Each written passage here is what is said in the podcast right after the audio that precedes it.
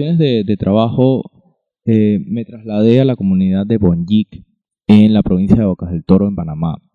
Es una comunidad que tiene alrededor de 400 personas viviendo en ella. Son alrededor de, por lo que he podido ver en el, en el recorrido que he hecho, son alrededor de unas 20, 25 casas nada más que hacen vida dentro de esta comunidad.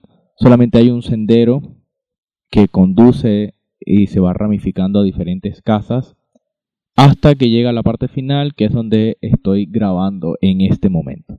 Esta parte final lleva por nombre la Posada Media Luna. La Posada Media Luna es un proyecto de turismo ecológico, de turismo autosostenible, si lo podemos llamar de alguna forma. Y es un proyecto que nació más de 12 años atrás. Es un proyecto que llevan, eh, en este momento los llevan 13 mujeres de la comunidad eh, y un caballero de la comunidad que son padres de familia, que son trabajadores, que son representantes de los padres dentro de la escuela y que son quienes llevan el compás batiente de esta comunidad. En este caso, esta comunidad nazo, eh, que mal llamada en el mundo que hablamos castellano, en casi toda la otra parte de hecho en casi todo el territorio nacional de Panamá, lo llamamos como Naso Teribe, eh, me hacían la salvedad conversando, en este caso con la señora Rosibel Quintero, me hacía la salvedad que el nombre correcto es Naso Terdi, Naso Terdi. Me, al hacer la traducción al español conseguimos que Naso significa soy de aquí.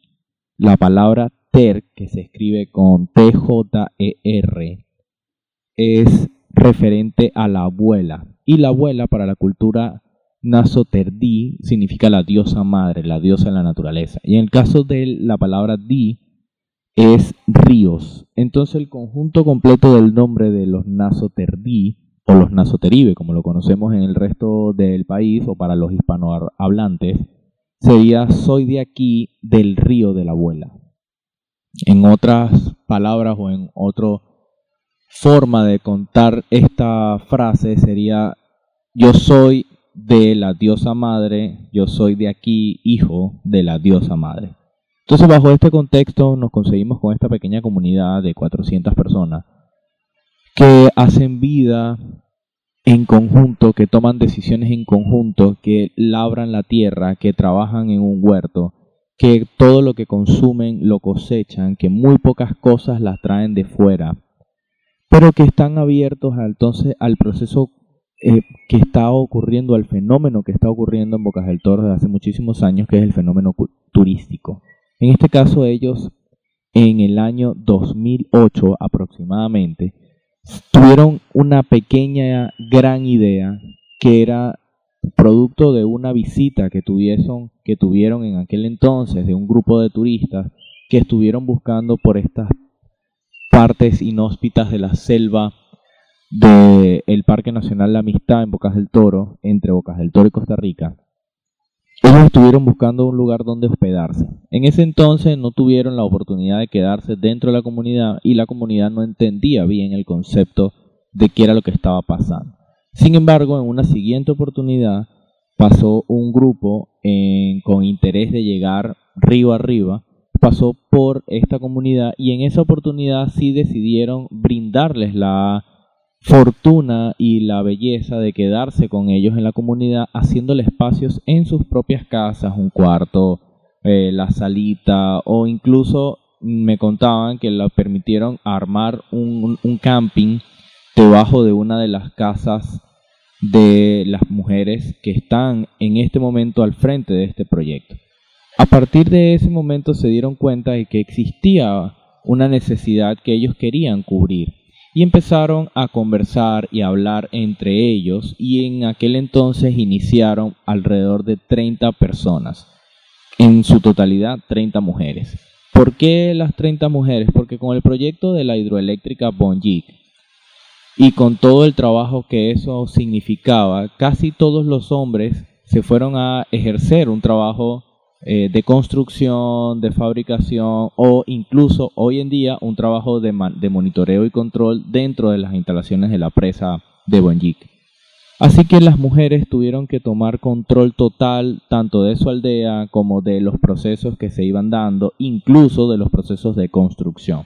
Pero les contaré más adelante dentro de la entrevista que sostuve o dentro de la conversación que sostuve con la señora Rosibel Quintero, que es en este momento la presidenta electa eh, por votación entre los grupos de la comunidad o entre las personas de la comunidad para dirigir el centro, eh, ahí podemos entender un poco más de la magnitud de lo que esto significa de que la mujer esté involucrada en todos los elementos de la sociedad. Y en ese momento conversando con ella yo me hacía la pregunta que me parece muy válida, que simplemente, ¿por qué en el mundo actualmente nosotros tenemos todavía este tabú o este cliché de que un hombre o una mujer tienen que tener actividades laborales distintas o tienen que tener actividades determinadas para unos o para otros? Y dentro de estas comunidades, que son comunidades que tradicionalmente han sido catalogadas como comunidades machistas, donde el hombre es el que ejecuta, donde el hombre es el que construye, donde el hombre es el que hace. Hubo un cambio de paradigma por una necesidad, sí, hubo una necesidad porque hubo una carencia de, de mano de obra masculina, así que las mujeres tomaron la mano de obra para la construcción de este centro. Así que todavía no entiendo cómo en algunos lugares de nuestro mundo avanzado, y, abro comillas y cierro comillas, y de, nuestro mundo occidental, nosotros todavía estamos pensando en que una mujer no puede hacer determinado trabajo o un hombre no puede hacer determinado trabajo porque son designados directa y exclusivamente al género. Sí creo que hay trabajos que por la condición propia de la composición biológica del ser humano, se facilitan más para un lado o para otro.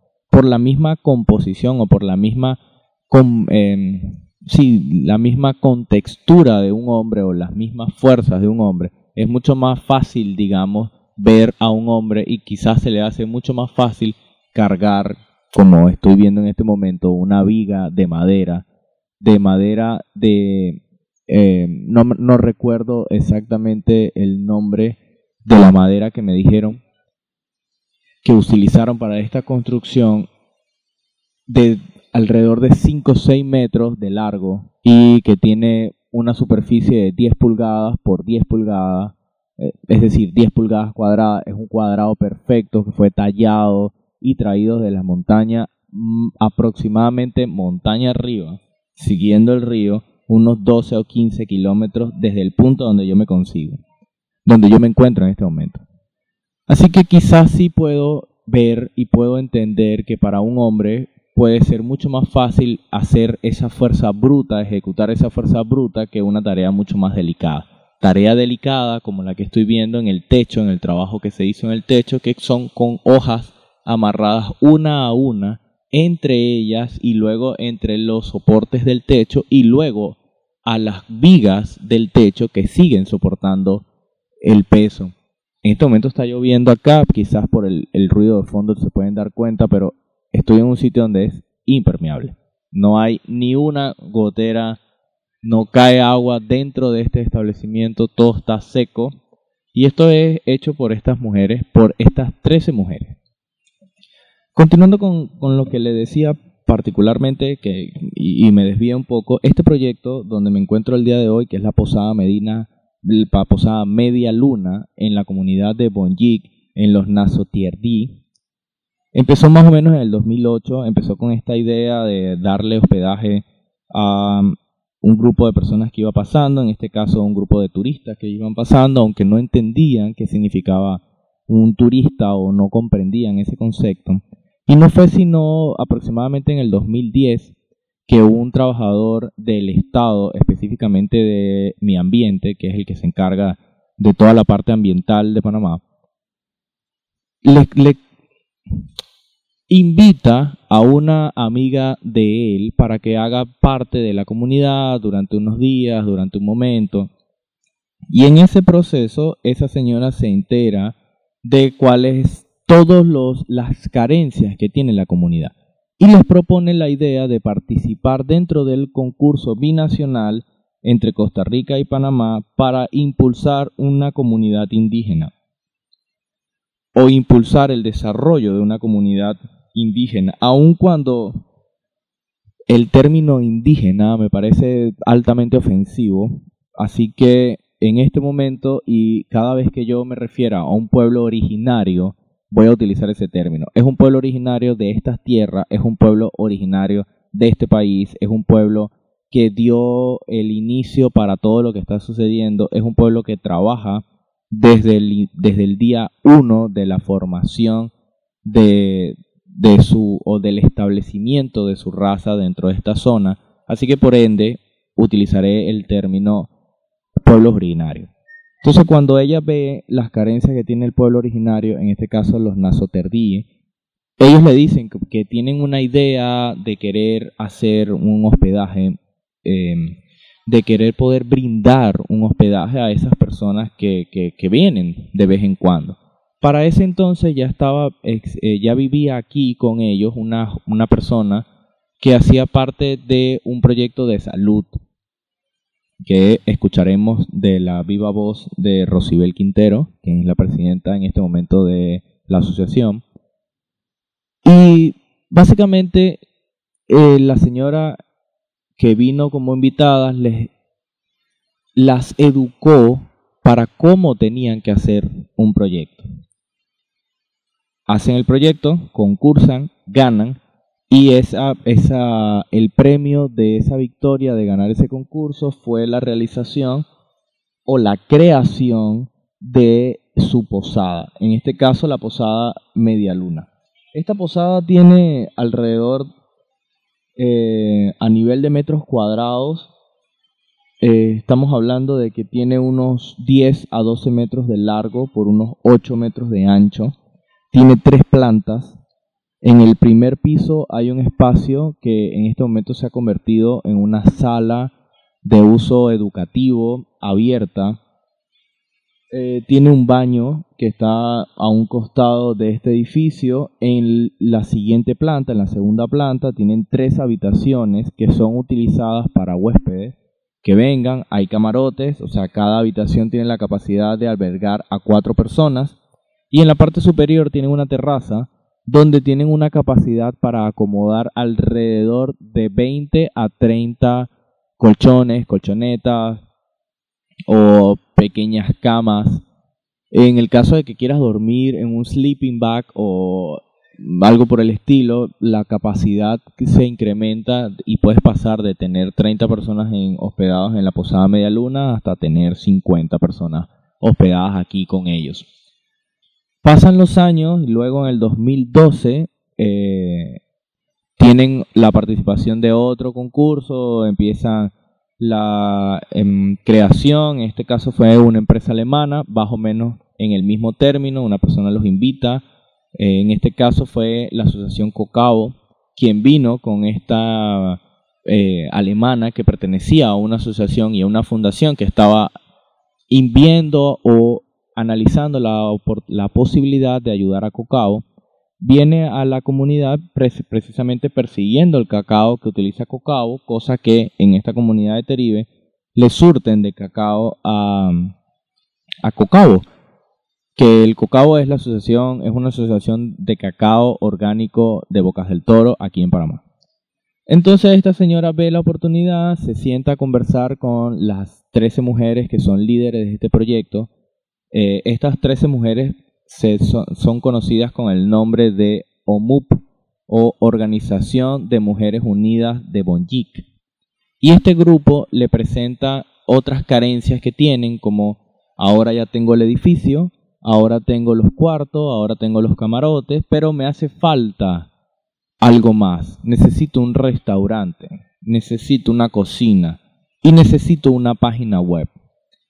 En esa oportunidad me contaban que no estaban entendiendo ellas mismas el poder de lo que estaban logrando, el poder de lo que estaban haciendo, incluso no estaban entendiendo qué era lo que estaban pidiendo. Una página web o un Instagram o cosas, y no entendían el, el concepto total de lo que eso significaba.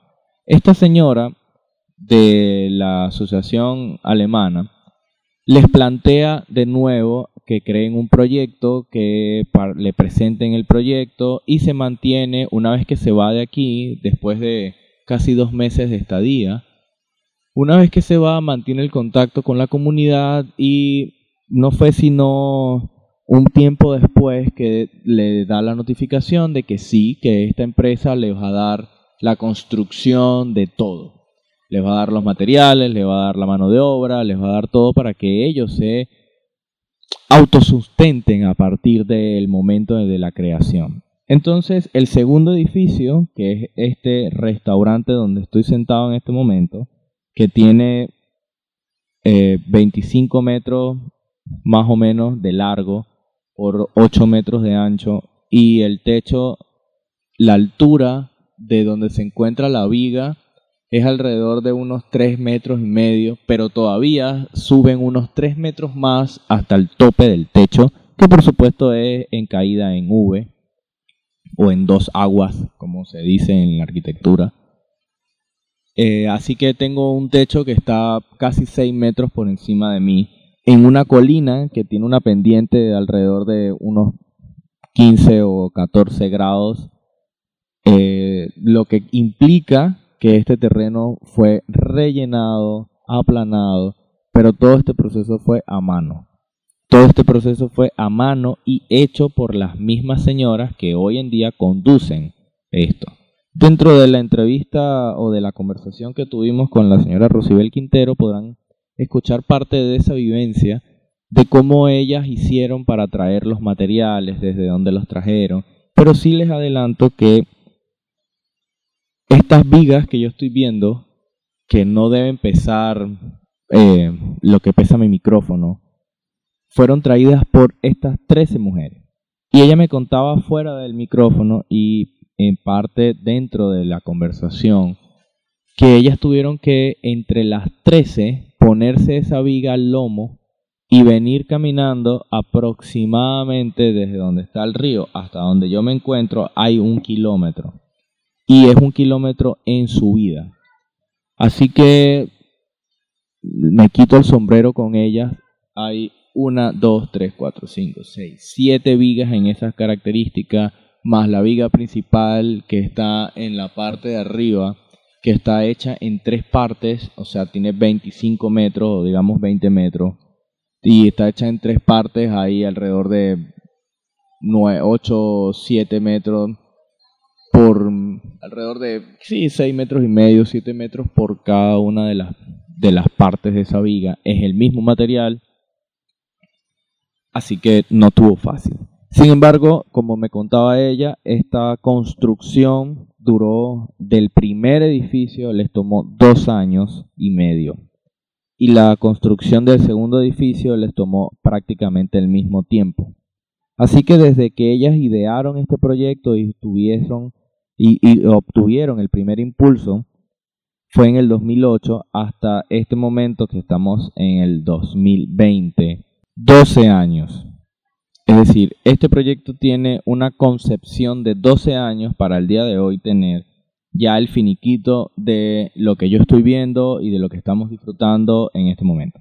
Entonces, sin más, escuchemos esta conversación que tuvimos con la señora Rosibel Quintero, de aquí de la comunidad de Bonjik, de los Naso Terdi.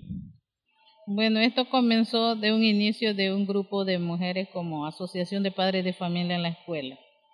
Eh, como en ese tiempo no había recursos, no teníamos la llegada de los carros aquí, era difícil acceso. Y nosotros nos organizamos en la escuela como Asociación de Padres de Familia, grupo de mujeres, trabajábamos sembrando huerto, pepino, tomate, ají, todo lo que se refiere a huerto, para complementar el plato de comida para los niños, porque algunos niños viajan de lejos, ah, vienen sin desayuno y para llegar a la casa llegan muy tarde sin almuerzo. Entonces nosotros nos reunimos para organizar un grupo de mujeres y trabajar en la escuela.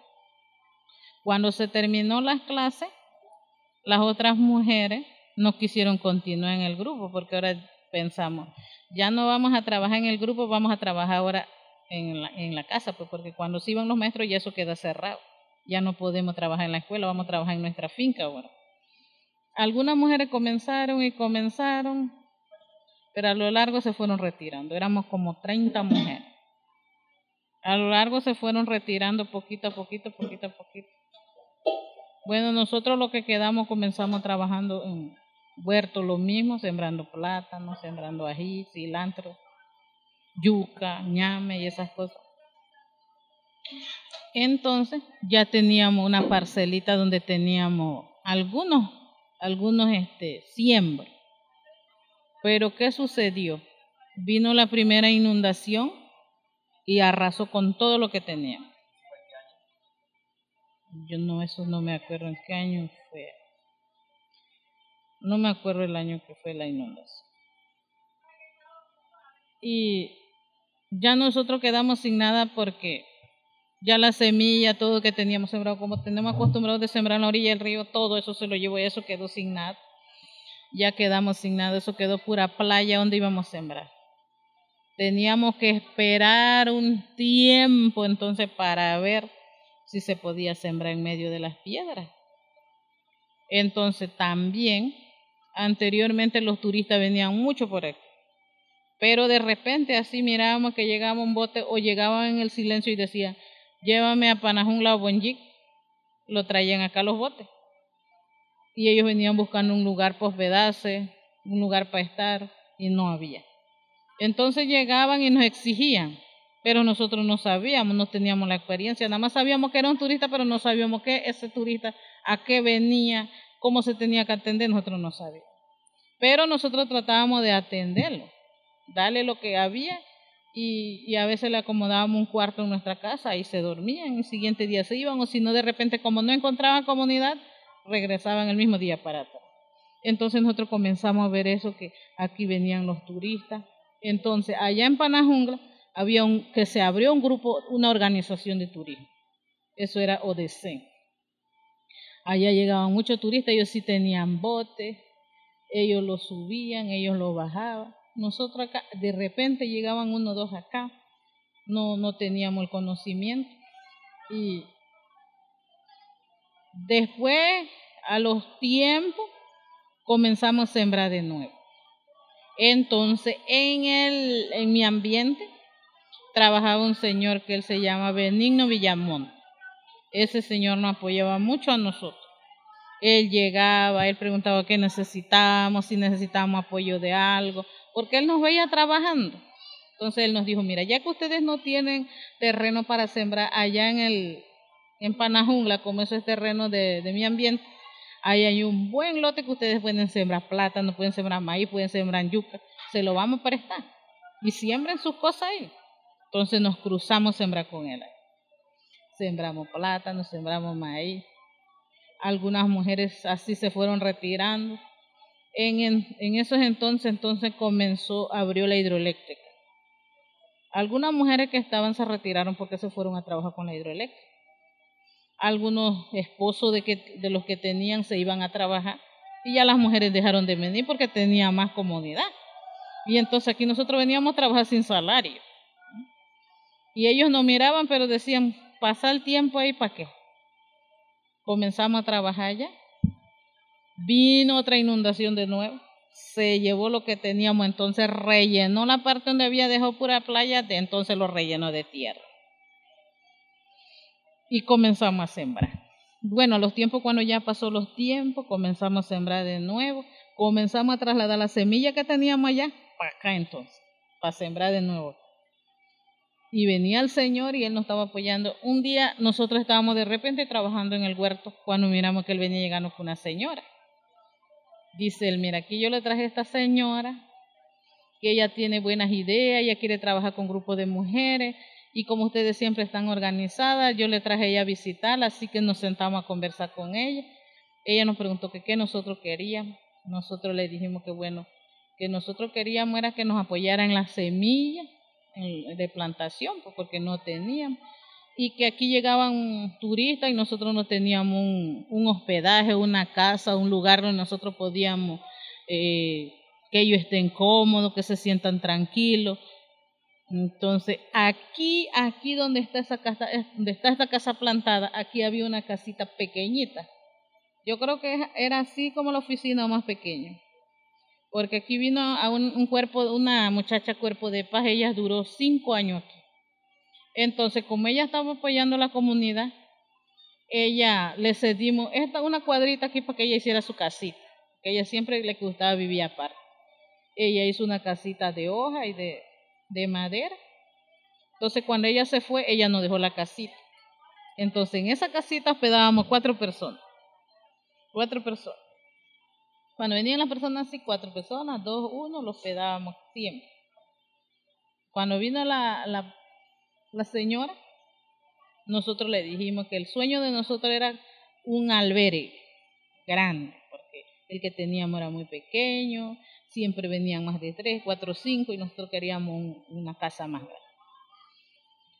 Entonces ella nos dijo a nosotros, mira, hay un proyecto que se llama Binacional. Ese proyecto apoya a organizaciones. Así que si ustedes quieren, ustedes pueden participar. Yo lo voy a apoyar, ustedes van a participar, pero es un concurso.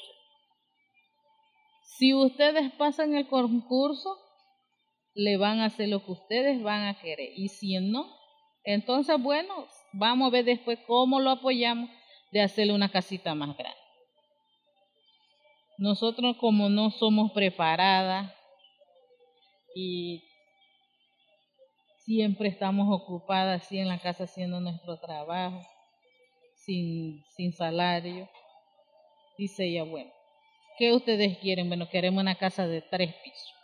Bueno, diseñanlo, pues, hagan el diseño, háganlo como una maqueta, hagan una maqueta. Y nosotros comenzamos, no sabíamos ni que era una maqueta pero nosotros comenzamos a confeccionar la maqueta con palito, con hojita. No sé si esa señora tendrá esa maqueta. Entonces de ahí vino otra señora que ella nos trajo ayudándonos a hacer la maqueta. Que nosotros dijimos, queremos esto así, queremos esto así, queremos esto tal. Entonces ella nos apoyó, bueno, hicimos la maqueta. Espera si pasábamos nosotros pensamos que no íbamos a pasar porque nosotros no teníamos experiencia. Uno, que no sabíamos elaborar maqueta, no sabíamos elaborar un proyecto, nada.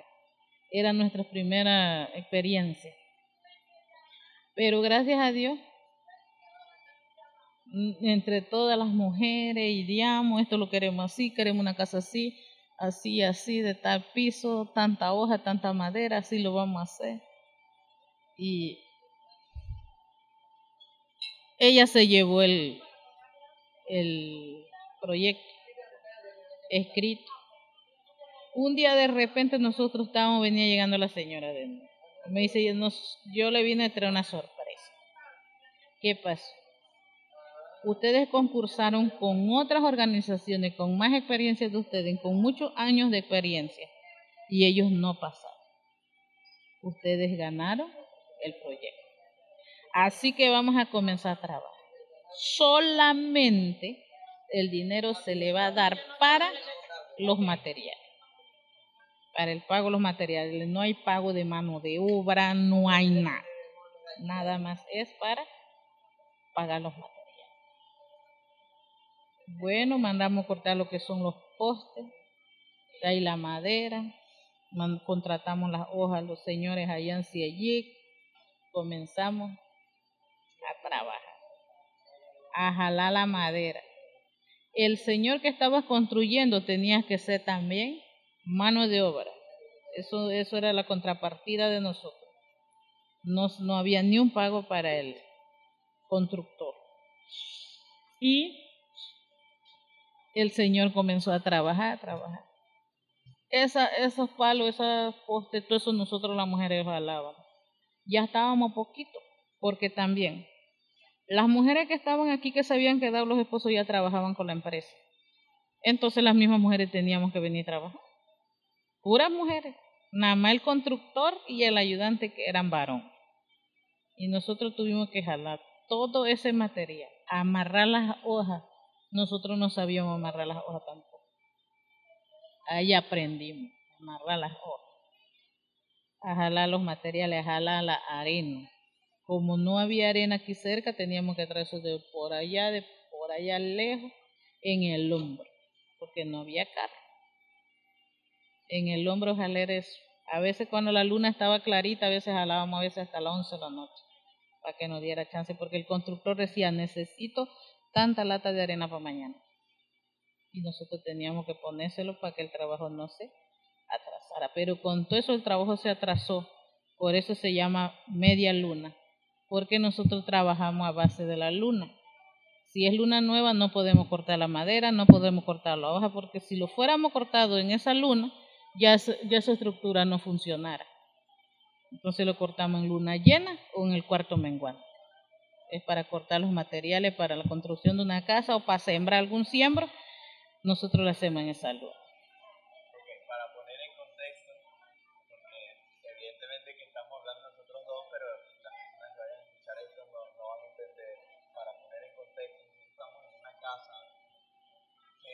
Toda de madera, la parte de las paredes y la parte superior, en la parte de abajo hay cemento, eh, y todo el techo en no, de palanquilla. En, hoja de palanquilla. Ajá.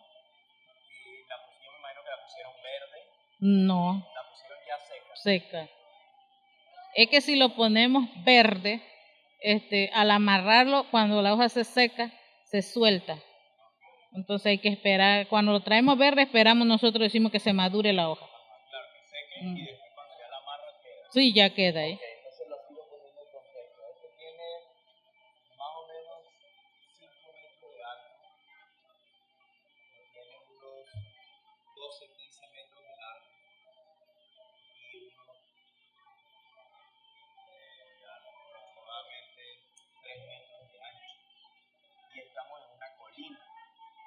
Lado hay otro edificio que tiene tres plantas. Cada planta tiene por lo menos 2 metros 20, 2 metros 50 de alto, es toda de madera. Igual el techo es de hoja y está un poco más arriba en la colina. O sea que no solo ustedes tuvieron que participar en toda la construcción, no.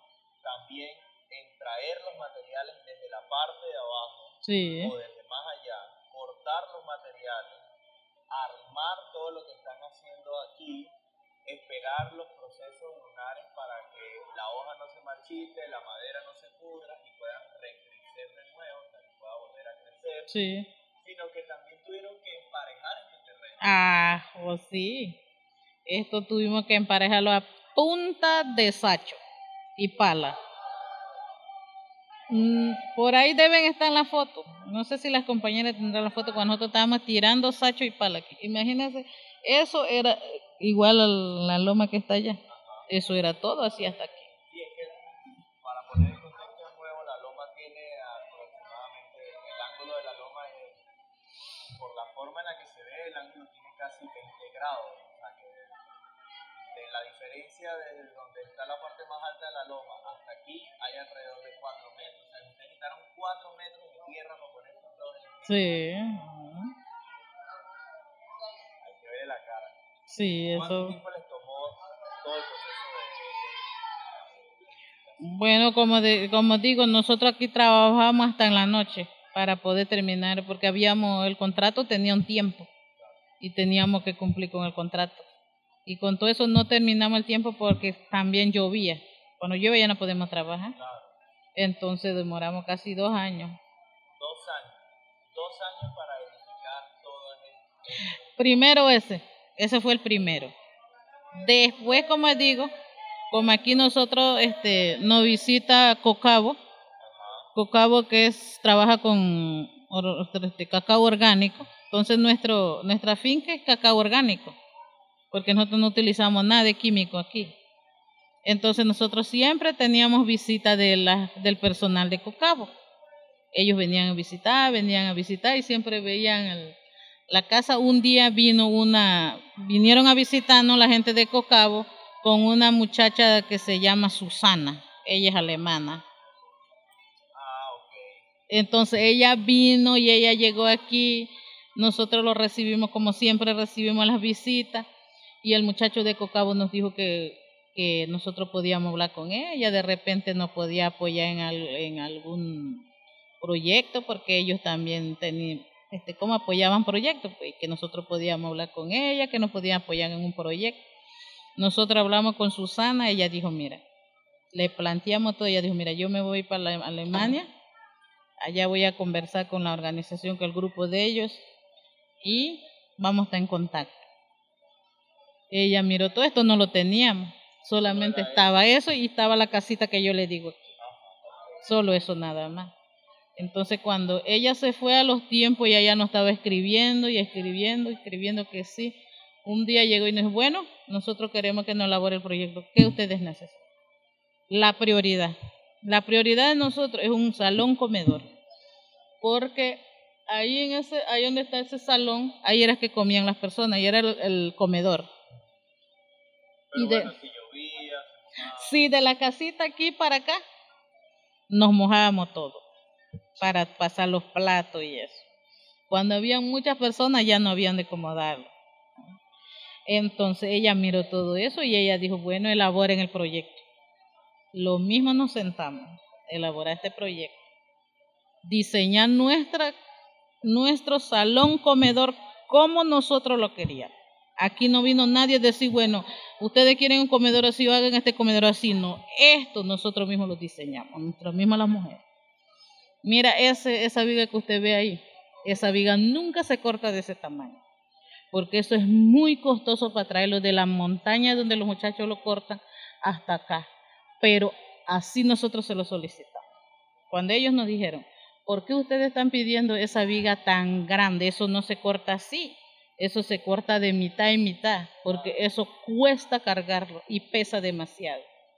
Nosotros le dijimos, mira, nosotros somos los que lo estamos pidiendo y queremos eso. Le voy a decir que cuando nos lo trajeron, que nosotros nos costó levantarlo en el hombro para traerlo aquí, que nos dimos cuenta, ¿qué fue lo que ellos nos dijeron a nosotros? Ajá. Ahí era donde nos dimos de cuenta que esas vigas no se tenían que cortar así, tenían que cortarse de un tamaño para poder cargarse cómodo. Claro, ok, de nuevo pongo el contexto, la viga que está diciendo la señora Rosina, tiene prácticamente el ancho total de, del salón, que son unos 4 metros. ¿Eso es qué? ¿Eso es pino? No, ese es laurel. Ah, sí. Ok, es un, es un bloque de madera de laurel entero de 4 metros tiene de ancho, puede ser unas 10 pulgadas por 10 pulgadas. Por ahí, sí. Entonces son 10 pulgadas por 10 pulgadas y son 1, 2, 3, 4, 5, 6, 7 vigas de 5 metros de 10 pulgadas por 10 pulgadas de laurel. Y la trajeron de la montaña. Y la bajaron para volver a subir aquí otra vez. Para, nos lo dejaban en un lugar donde nosotros ya de ahí lo podíamos traer. Pero se los bajaban por río. Sí, por el río o por, por la montaña en el hombro. Bueno, le voy a decir que cada madera de esa debe pesar lo que pesa actualmente un carro pequeño. le soy honesta, siquiera yo me imagino cómo hicieron para subirla en donde está esa madera. Eso fue un esfuerzo bien grande con soga y todo. Y solamente ustedes 13, ustedes 12 más 16 personas. Ajá. O sea, todo esto lo consiguieron solo 14 personas. Por eso les tomó dos años. Ok, entonces no le interrumpo más. Entonces la señora que, la, la alemana, una vez que les trae la buena noticia de que tienen entonces el préstamo, continúan de nuevo el proceso o, o, vuelven a hacer el proceso de construcción, sí. de traer los materiales, de pasar todo el tiempo. Plasma el proyecto. Okay. ¿Cuánto, ¿Cuánto tiempo pasó entre construir el primer edificio y tener el segundo edificio? De este a este. Eso fue como 10 años. Sí, porque esto se construyó el año pasado. Ah, Ujú, Este es nuevecito. O sea que el primer edificio, fue hace 10 años, fue en el 1990. Ujú, por ahí, no, no, más, menos. El 2012, 13, 14, por ahí, menos. Ese edificio construyeron en el 14, por ahí. Ujú, Este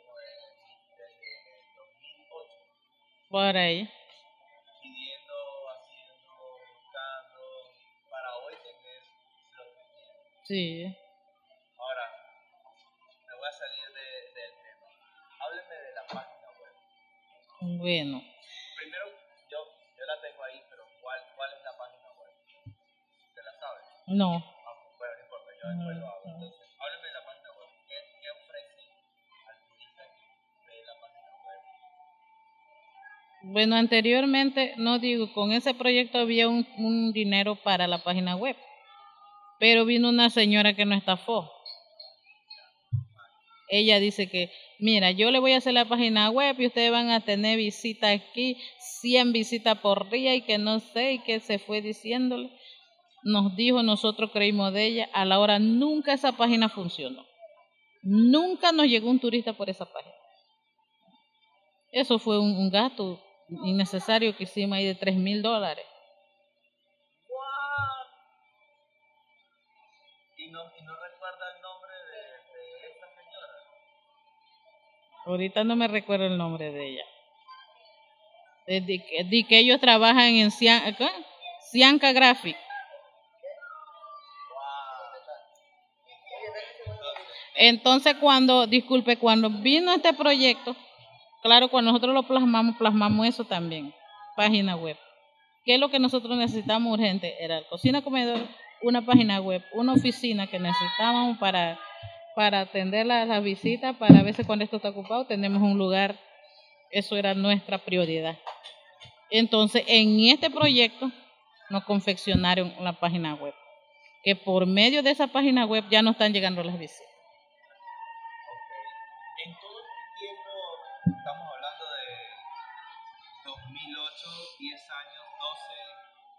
Años aproximadamente que ustedes tienen, pero antes de esto ustedes tuvieron muchos más años como la asociación de padres.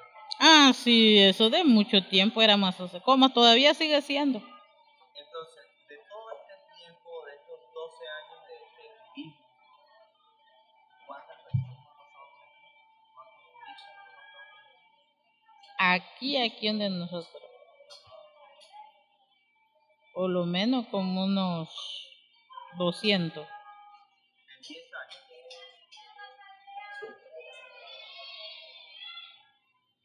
Y en la página web, ¿cuántas personas han venido por su página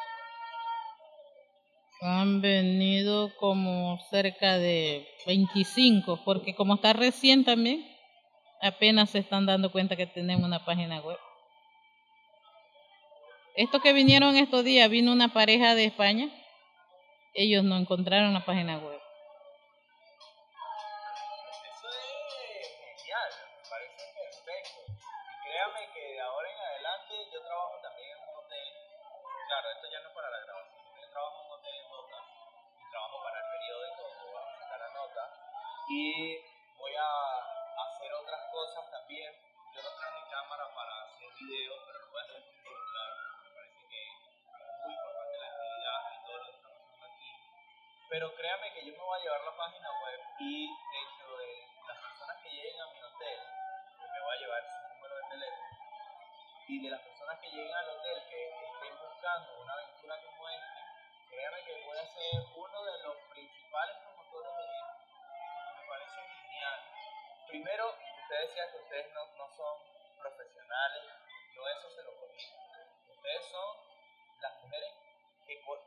Conocido en los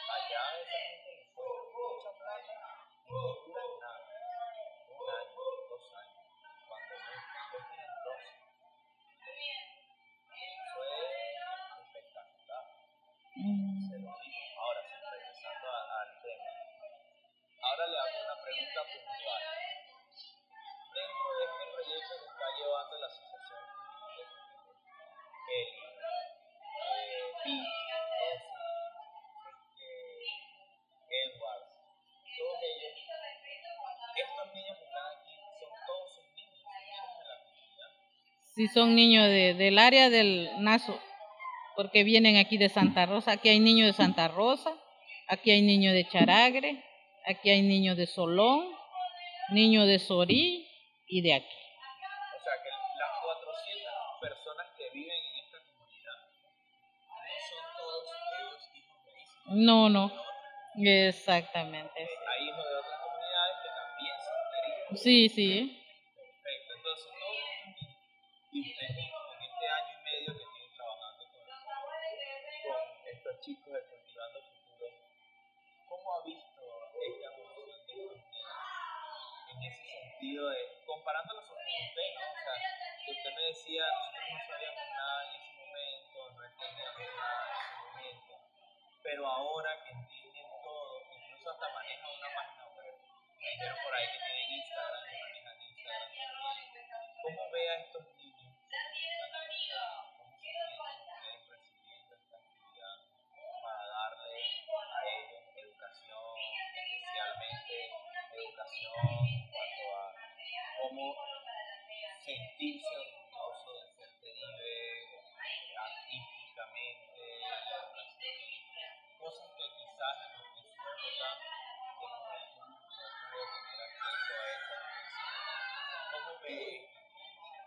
Mira, esta actividad lo vemos como organización una buena actividad para los niños, porque inclusive, mira, en el caso de la cultura, en la escuela casi ni le hablan de la cultura.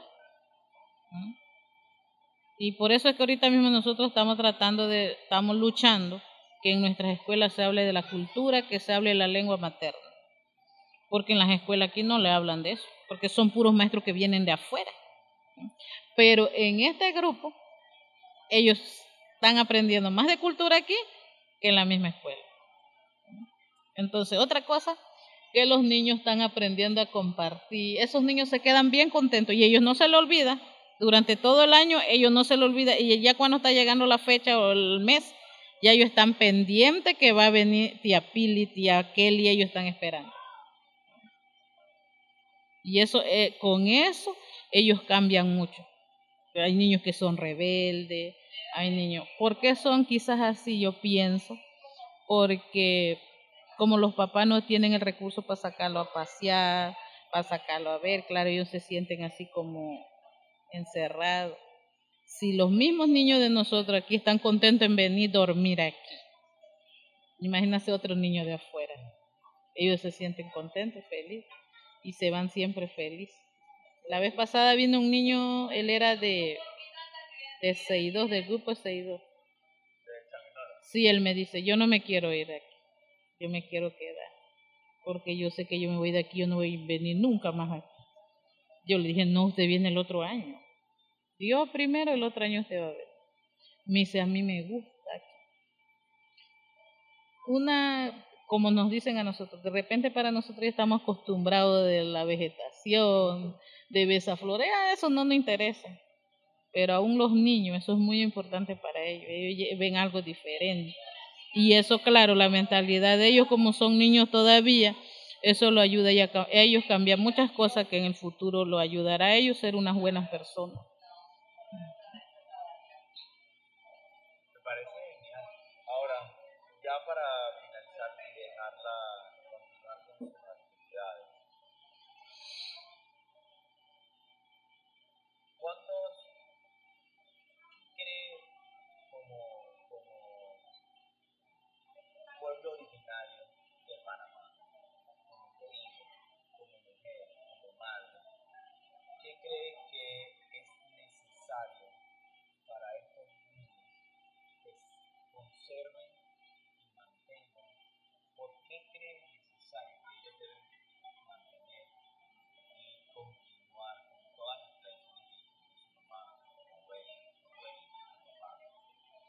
Porque eso, es lo que nos hace ser diferentes. Si nuestros niños, nosotros o en la escuela principalmente, le enseñamos lo que es la cultura, a ellos no se les va a olvidar. Y eso es lo que nos, nos hace a nosotros diferentes, porque somos diferentes a las otras razas indígenas. Y también no es teribe, es terdi. Naso terdi. ¿Por qué le dicen teribe? Porque las personas así como ustedes que vienen de afuera no pueden decir teri, terdi, entonces decimos naso teribe. Claro, porque no, no es la forma de hablar. Entonces dice naso ter- teribe. Ok, Entonces naso terdi. Nazo Terdi. Ujú. T, J, Nazo T. Eh, Nazo. ujú. T, J. E. R, separa D. Mayúscula la D. Entonces encima de la J lleva dos puntitos. Terdi. Ter es la abuela y Di es el río, el agua. Di es río. Ajá, río o el agua. Y Ter Es la abuela. La abuela. La abuela, o sea que la Ter fue la diosa de los nazos. Esa es otra historia.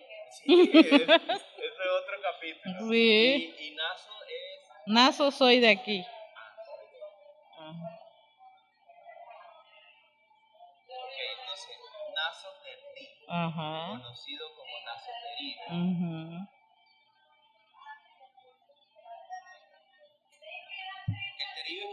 se puede pronunciar. Ah, exacto. Terdi, Ajá. Porque tampoco es tan fácil de escribir. Terdi. Ajá. Pero básicamente significa soy de aquí. Soy de aquí del río de la muerte. Ajá, o sea, soy de aquí de mi diosa. algo Ajá, así. sí, yo soy de mi diosa. algo así. Wow. Por eso me encanta meterme en estos lados. así, Siempre aprendo algo súper nuevo, súper lindo. Entonces, para los que esto, Nazo Teribe es la forma incorrecta Sí, de decir el nombre del pueblo originario de este sector del río en Bocas del Toro. Porque la forma correcta sería decir Nazo Terbi, que es el correcto pronunciamiento en su idioma Sí, en este. de cómo se denomina este grupo indígena, a diferencia de los Nobel que es otro grupo indígena, de los para ellos, básicamente, Nazo significa soy de aquí, Ter es la abuela, o en este caso la diosa madre, la madre naturaleza. Sí, Y hace referencia al río, lo que quiere decir que ellos son de aquí, del río de la abuela, o ellos son de la diosa materna. O sea, que es una comunidad directamente de Dios. sí. Señora Rosibel, ha sido un enorme gracias por, todo. Evidentemente que a través de Kelly o ahora me hace yo le voy a hacer llegar, me encantaría hacerle llegar una copia física al periódico, pero no sé qué tan posible sea. Voy a hablar con Ángel, a ver si él las puede traer en algún momento que lo tenga, pero si no, se lo voy a mandar digital para que tome el periódico una foto, vea qué fue lo que dije y qué fue lo que escribí de lo que usted me dijo, de verdad que nada más esto de aquí ya valió todo. Ahora sí le quiero pedir que en virtud de esto hemos hablado en español, en castellano, pero no quiero que se vaya sin que se despida, más pidiendo, dando la bienvenida a su hotel, a su a su en español hablamos tener ese también en audio. Miga, buenos días en nuestro idioma es miga. Miga, yo le digo miga, usted me responde kobe. Pero eso cuando usted llega de la región para acá, ya usted dice miga. A cualquiera persona que usted lo ve miga, ella le va a contestar kobe. Y cuando usted se va, usted lo dice tatoe, me voy.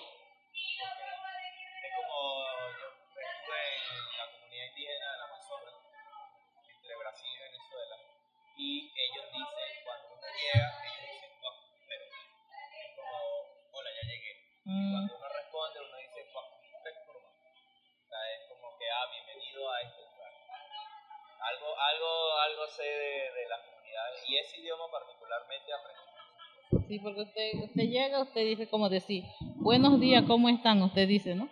Miga, ¿payonde? ¿Cómo están? Le contesta, yo ne pae. Bien, ¿y usted?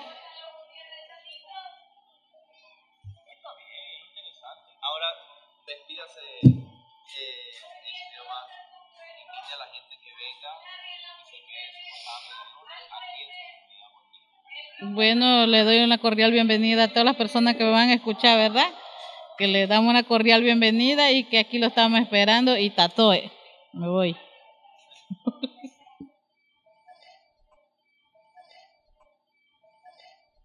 El motivo de mi visita a esta comunidad de Bonjik, de el grupo originario de los Nasoterdí, es motivado o se debe a que existe en este momento en ejecución un campamento de nombre Cultivando Futuros.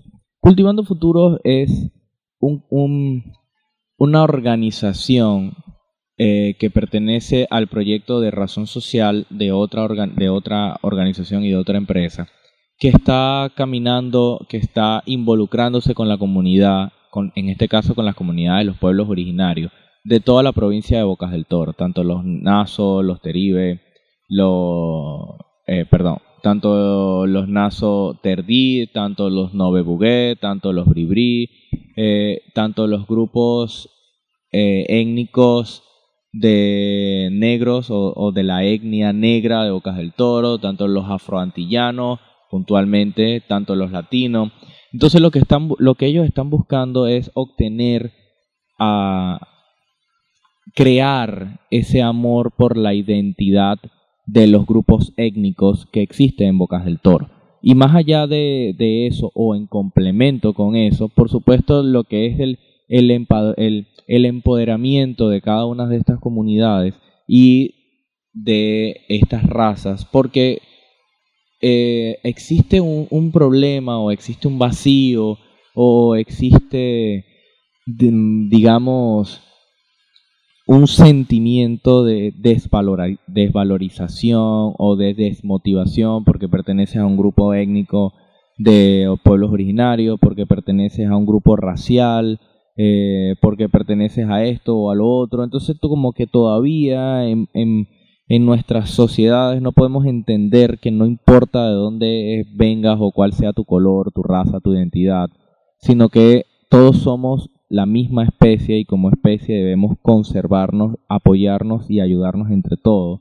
Pero eso no está funcionando, ellos están ellos identificaron que eso estaba sucediendo así junto a otros factores que también han identificado para hacer este proyecto o para llevar este proyecto adelante y dentro de las dentro de los objetivos y dentro de las características de esta organización de Cultivemos Futuro es trabajar directamente con los niños de estas comunidades que en su mayoría son comunidades de bajos recursos o comunidades con población en riesgo y trabajar en todos los sentidos que tienen que ver con el complemento del proceso educativo. Es decir, no solo tienes procesos educativos de corte turístico, de artístico, religioso, artísticos, eh, turísticos, gastronómicos, deportivos, de conservación, sino que también tienes ese elemento extra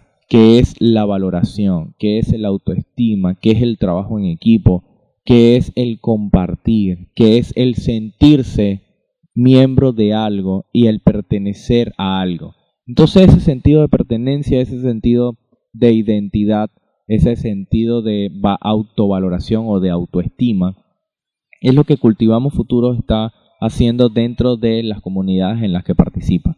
En este momento estamos dentro de esta comunidad. Este proyecto empezó el día 30 o este campamento, porque lo trabajan de esa forma, campamentos con los niños, empezó el día 30 de enero de este año 2020 y culmina el día 15 de febrero del mismo año 2020 y a lo largo del año se van rotando entre la población de Bocas del Drago, que es en Isla Colón, en Bocas del Toro, en las comunidades de Nove, que es en Almirante, en las comunidades en Finca 62 en Changuinola, que son comunidades y que han sido identificadas por ellos, por esta asociación, como comunidades con factores o de riesgo o con, con factores de pobreza extrema.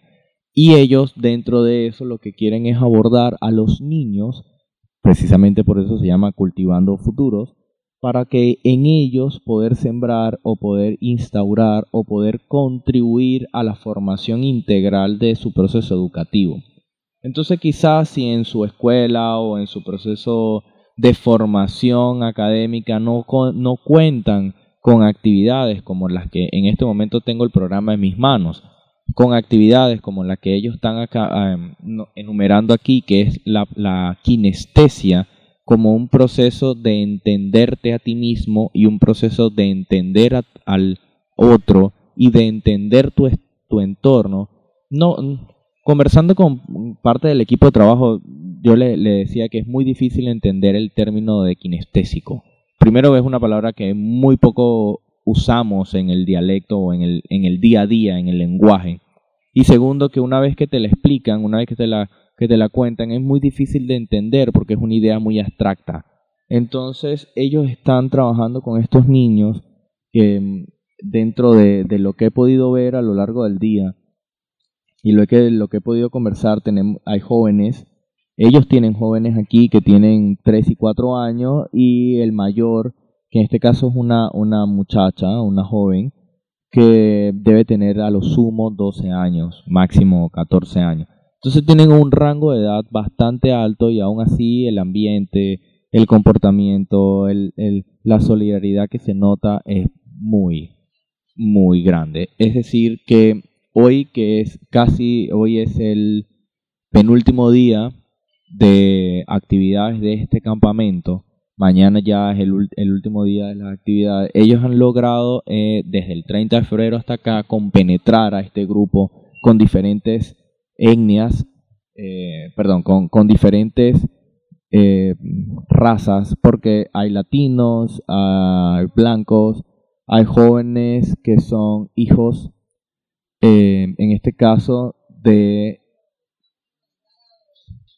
Ok, hay, hay, hay niños que están participando que son de otras comunidades que están en los alrededores, que no pertenecen directamente a esta comunidad de Bonjik hay a nivel de razas, tenemos a niños que son nasoterdí, tenemos a niños que son latinos, tenemos a niños que son blancos eh, y tenemos a niños que son de la raza negra, que son de la etnia negra. Entonces tenemos un, un, abanico hermoso de, de, niños aquí, en los que todos están compartiendo, en los que todos están participando, en los que se dibujan unos a otros retratos en el rostro, en los que trabajan en conjunto unos a otros por metas en comunes y en lo que están trabajando temas como les explico en el tema de la kinestesia. un tema y un término súper complicado de entender.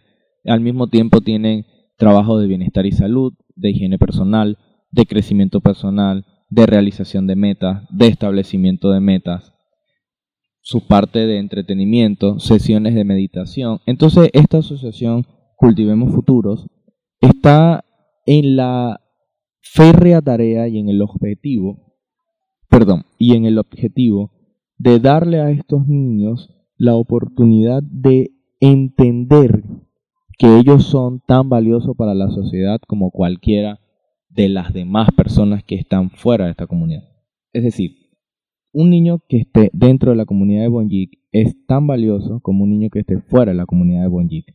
En este caso porque estoy en la comunidad de Bonjik. Si fuera Boca del Drago, si fuese Almirante, si fuese Finca 62, el tema es que ellos lo que quieren inculcar en todos estos niños es que no importa de dónde eres, no importa de dónde vienes, no importa cuánto tienes, tampoco importa qué color de piel posees o cómo son tus ojos, o si eres naso teribe o si eres naso terdí. Lo que importa es que tú eres una persona y que como persona eres valioso para todo el proceso global de lo que vamos a tener el día de mañana en un futuro muy lejano o en un futuro muy cercano.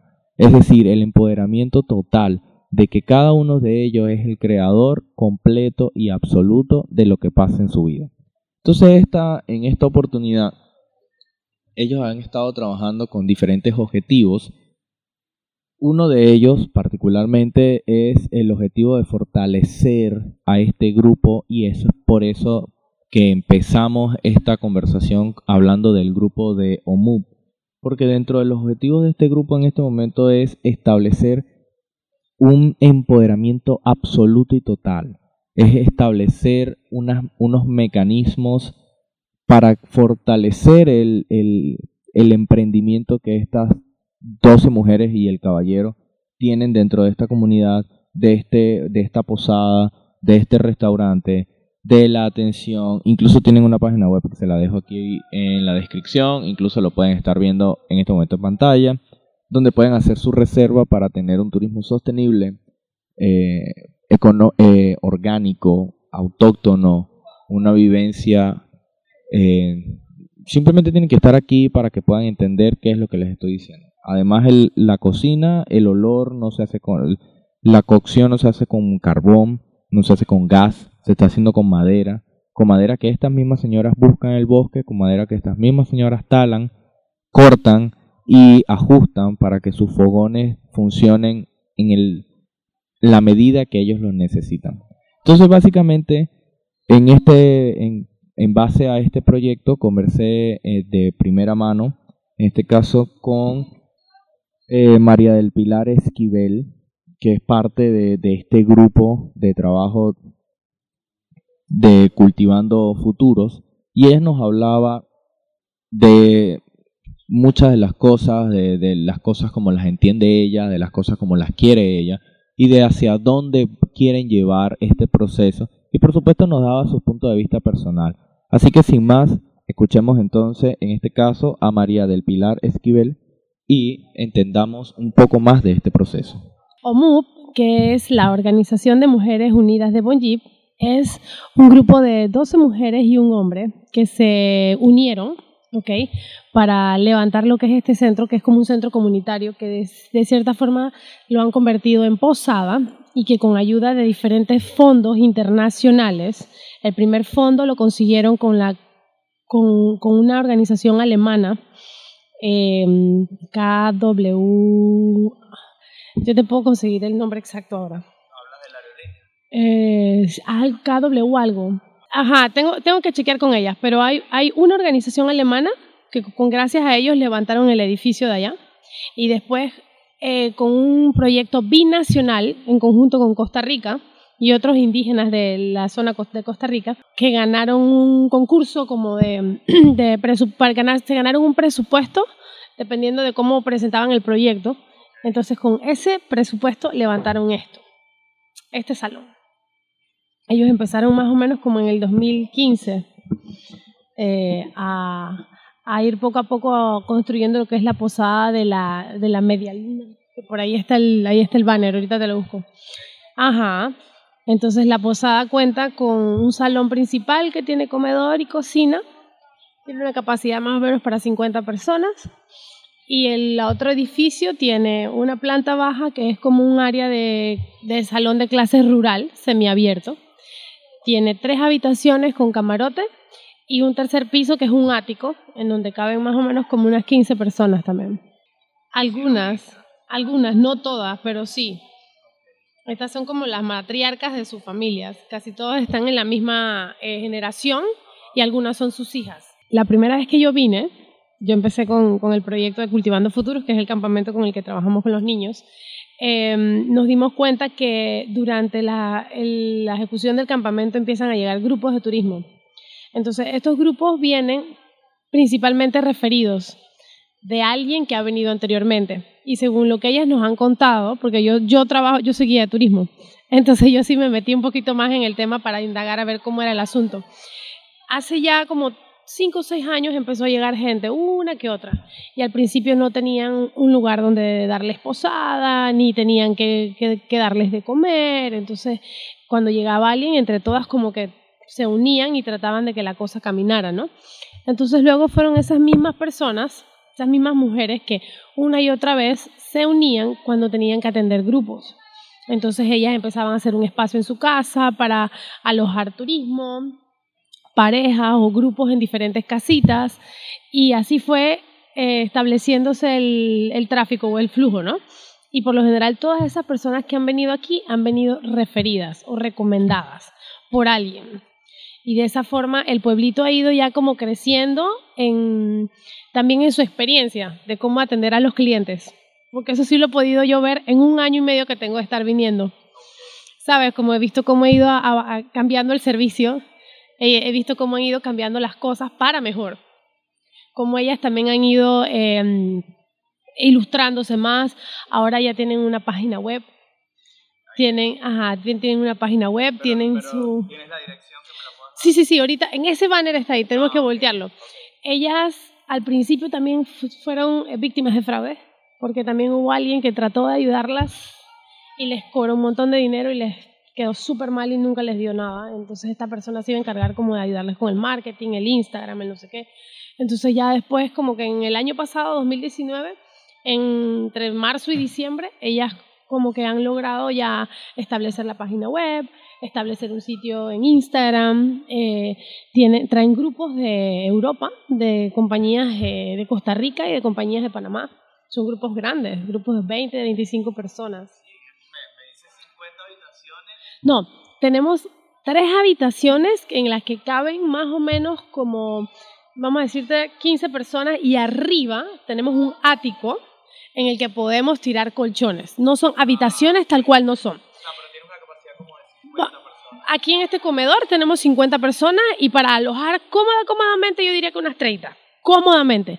Pero las otras 20 las puedes poner igual, ellas, ellas lo hacen, ¿ves? Lo hacen como que abren espacio en las casitas de ellas, porque lo he visto. Mientras que estoy aquí he visto que llegan grupos a la par que el grupo grande de niños y ellas te alojan 20 personas más en las casitas y las alojan de dos en dos y tienen sus colchoncitos, tienen, o sea, su- sus casitas rudimentarias pero bien organizadas.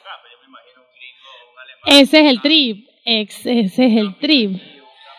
El trip es ese, entonces es un lugar en el que tú estás también eh, promoviendo el etnoturismo, ¿no? Entonces tú estás también promoviendo una economía circular, una economía sostenible, porque estamos también tratando de darles la oportunidad de que el negocio de ellas crezca a la par que estás brindándole a sus hijas, a sus hijos e hijas, la oportunidad que reciban una educación complementaria que no van a recibir en la escuela y que por medio de ellas tampoco la pueden obtener.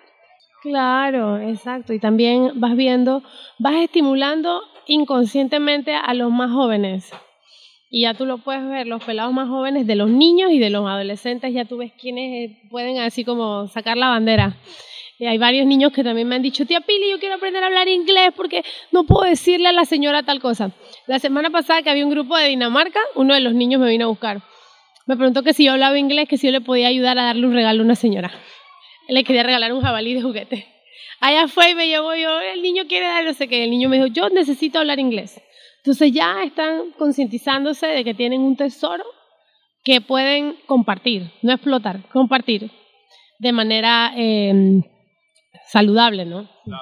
De manera medida, con, con personas que lo valoren, que creo que es súper importante también para la cultura de ellos poder como darle al mundo un vistazo de eso, pero sin perder su esencia, porque también estamos en un mundo en donde peligra mucho la posición de los indígenas eh, como patrimonio de la humanidad. A nosotros se nos olvida bastante eso, pienso yo.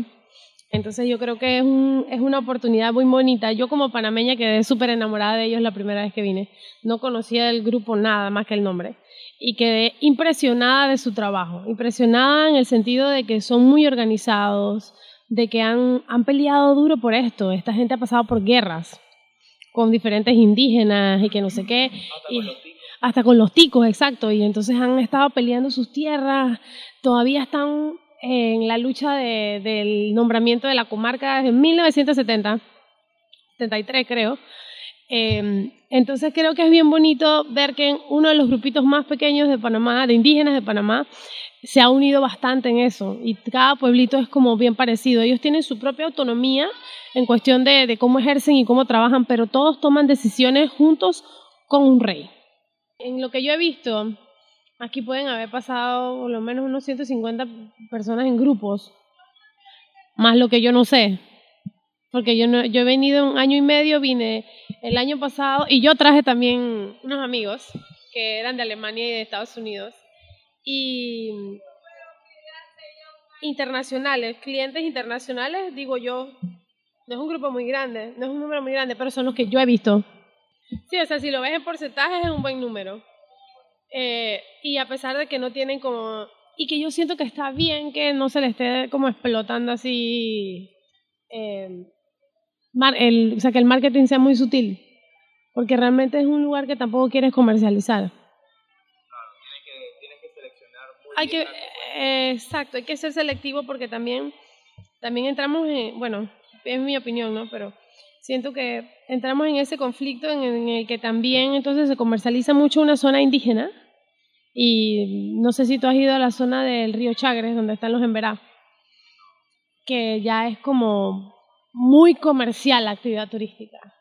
Entonces ya, ya, ya pierde un poquito ese, Esa es exacto. O sea, eso, que es lo mismo que pasa ya cuando llegas a muchas zonas en San Blas también, como que ya eh, los, los cunas te cobran un dólar por tomarte una foto con ellos. Entonces también, también es, es eso, como es educarlos a la par que su... Cuando, cuando hay un, un impacto muy fuerte en, en esto del crecimiento turístico, yo creo que no le das tampoco el chance a la persona de ir adaptándose. En este caso, a la etnia, al grupo de personas. Entonces, obviamente, cuando tú estás viendo que estás haciendo dinero, eh, yo pienso que es bueno como irse de a poquito, ¿sabes? Como de a poquito irse adaptando al cambio, porque también ellos vean cómo lo, lo pueden manejar, cómo es mejor manejarlo, cómo va funcionando mejor. Y también muchas de estas mujeres, de las más, de las más, eh, de las mayores, ellas no, tienen, no recibieron nunca ningún tipo de educación. Y a sus hijas, que son mujeres contemporáneas así, tipo 30, 29, 20 y algo, ellas les están dando la oportunidad de que puedan estudiar, que son las chicas que están como impulsando las cosas, esto, como el- la- los banners, eh, la página web y eso. Entonces creo que es importante que a la par que ellos están creciendo y están educándose, ellos también vayan realizando las cosas que, que, necesitan conocer, el conocimiento que necesitan llevar a cabo para poder manejar adecuadamente un negocio así, una organización de esa magnitud.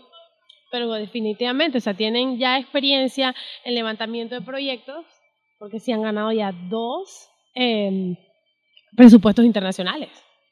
Y esos fueron en, con, en, un- en una mm, competencia. O sea, era un proyecto binacional con Costa Rica y ganaron con los Bribri. O sea, ganaron, les ganaron a los Bribri, no sé qué otro, a qué otro grupo. Entonces me parece que son mujeres también que están bien enfocadas en lo que quieren y que saben bien cómo quieren.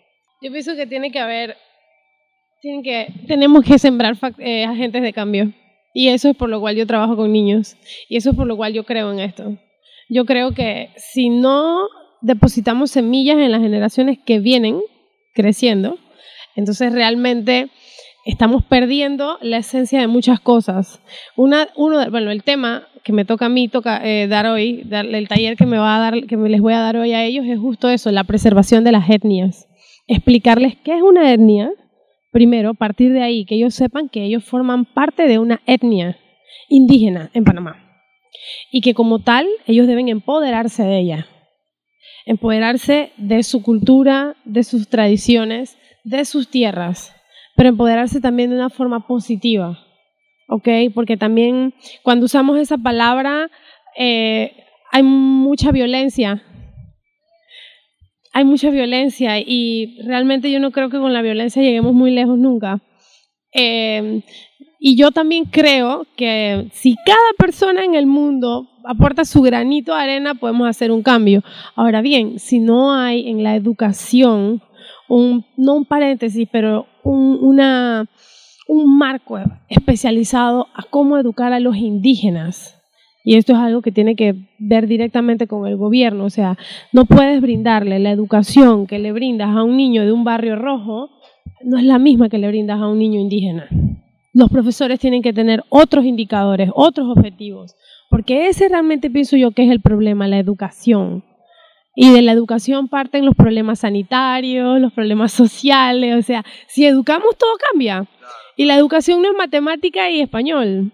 Y ese es el problema, que nosotros llevamos un sistema educativo basado en un programa que se creó hace 200 años en Estados Unidos cuando era la revolución industrial, que queríamos que toda la gente hiciera las mismas cosas de la misma forma.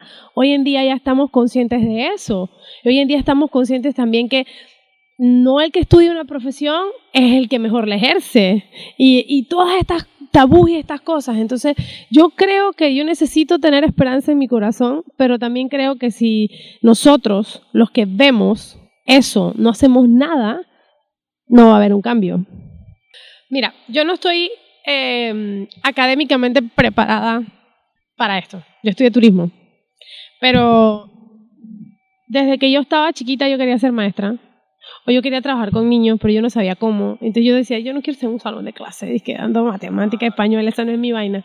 Empecé, cuando me mudé para Boquete, empecé, a la par que el turismo, empecé a hacer campamentos de niños. Pero ya eran más lucrativos. ¿Ok?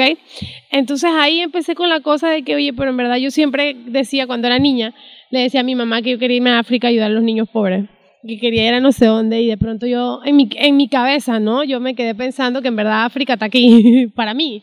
O sea, no me tengo que ir al otro lado del mundo porque ese no es mi país. Sí, estaría súper, pero en verdad el entorno en el que yo vivo es el que quiero ayudar. Y empecé a leer muchísimo y empecé a autodidactarme y a tomar esos sí, cursos, diplomados y todo eso. Y he ido como también explorándome a mí, explorando como esa, esa intuición que me ha llevado a esto, a poder armar esto, a poder tomar como todos los profesionales que trabajan aquí, los instructores y, y yo crear como la forma del asunto, ¿no? Ha sido muy lindo para mí ver cómo eh, las cosas que yo siento se han manifestado en los niños, como, como con cada grupo tú percibes una necesidad diferente. Porque esa es la verdad. También estamos, em, el sistema está muy acoplado a que es lo mismo para todos. Pero en verdad es como que tú digas que, hey, si tú juzgas a un pez por su habilidad de escalar un árbol, no lo va a hacer bien. Entonces, aquí todos, todos nosotros somos adultos, eh, humanos sensibles con necesidades diferentes. Y yo pienso que eso es también algo que hace mucha falta. Personas que tengan la sensibilidad de percibir, la, sensibilidad de, tener vocación en lo que hacen para poder encaminar un poco en la educación. Hablamos de educación en general, escuelas privadas y públicas. Yo trabajo con estos niños, pero mi hijo está en una escuela privada. Y yo te puedo decir que yo veo ahí como, o sea, no es porque pagues, Tampoco hay el factor dinero es que hace maravillas. O sea, es el hecho de que hay que tener vocación y hay que tener pasión. Cuando tienes esa pasión y esa vocación en lo que haces, se manifiestan otras cosas. y añadir, exacto, todo lo demás es añadiduría, como dices. Y, y, con ellos en verdad ha sido así. Yo he estado eh, leyendo muchísimo sobre, por ejemplo, la educación finlandesa, el método Montessori, el método eh, que son métodos que se utilizan más en, en Europa y que de hecho a mí me parece increíble que países como Finlandia sea ilegal cobrar por educación y que todo el mundo reciba la misma educación. Yo sueño con esa vaina en Panamá, no sé cuándo va a pasar eso. Tal vez yo no lo vea, pero yo peleo para que estos niños principalmente puedan tenerlo. Porque bueno, gracias a Dios hay familias y hay papás que podemos pagar por una educación privada y complementarle la educación a los hijos de uno. Pero no me parece justo y correcto que etnias indígenas en Panamá y en el resto del mundo tengan niños que nazcan con la idea de que ellos no tienen un futuro, que ellos no tienen la oportunidad, que ellos no pueden pensar en que tienen una oportunidad. Eso no me parece bien. Y me parece que ahí es a donde voy otra vez en lo de la semilla. O sea, hay que realmente empoderar a esos niños para que ellos sientan que ellos pueden ser capaces de alcanzar la luna si ellos quieren. O sea, tú y yo sabemos que no es fácil, pero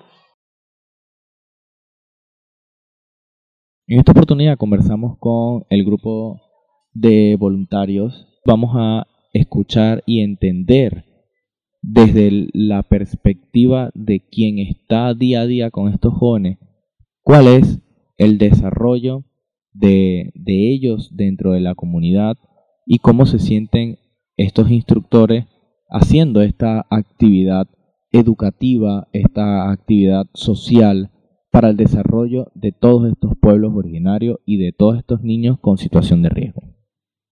Ok, Rocío, eh, básicamente necesito saber de ti cómo terminaste involucrada en este proceso de cultivando futuros y en este campamento específico de Yo Puedo.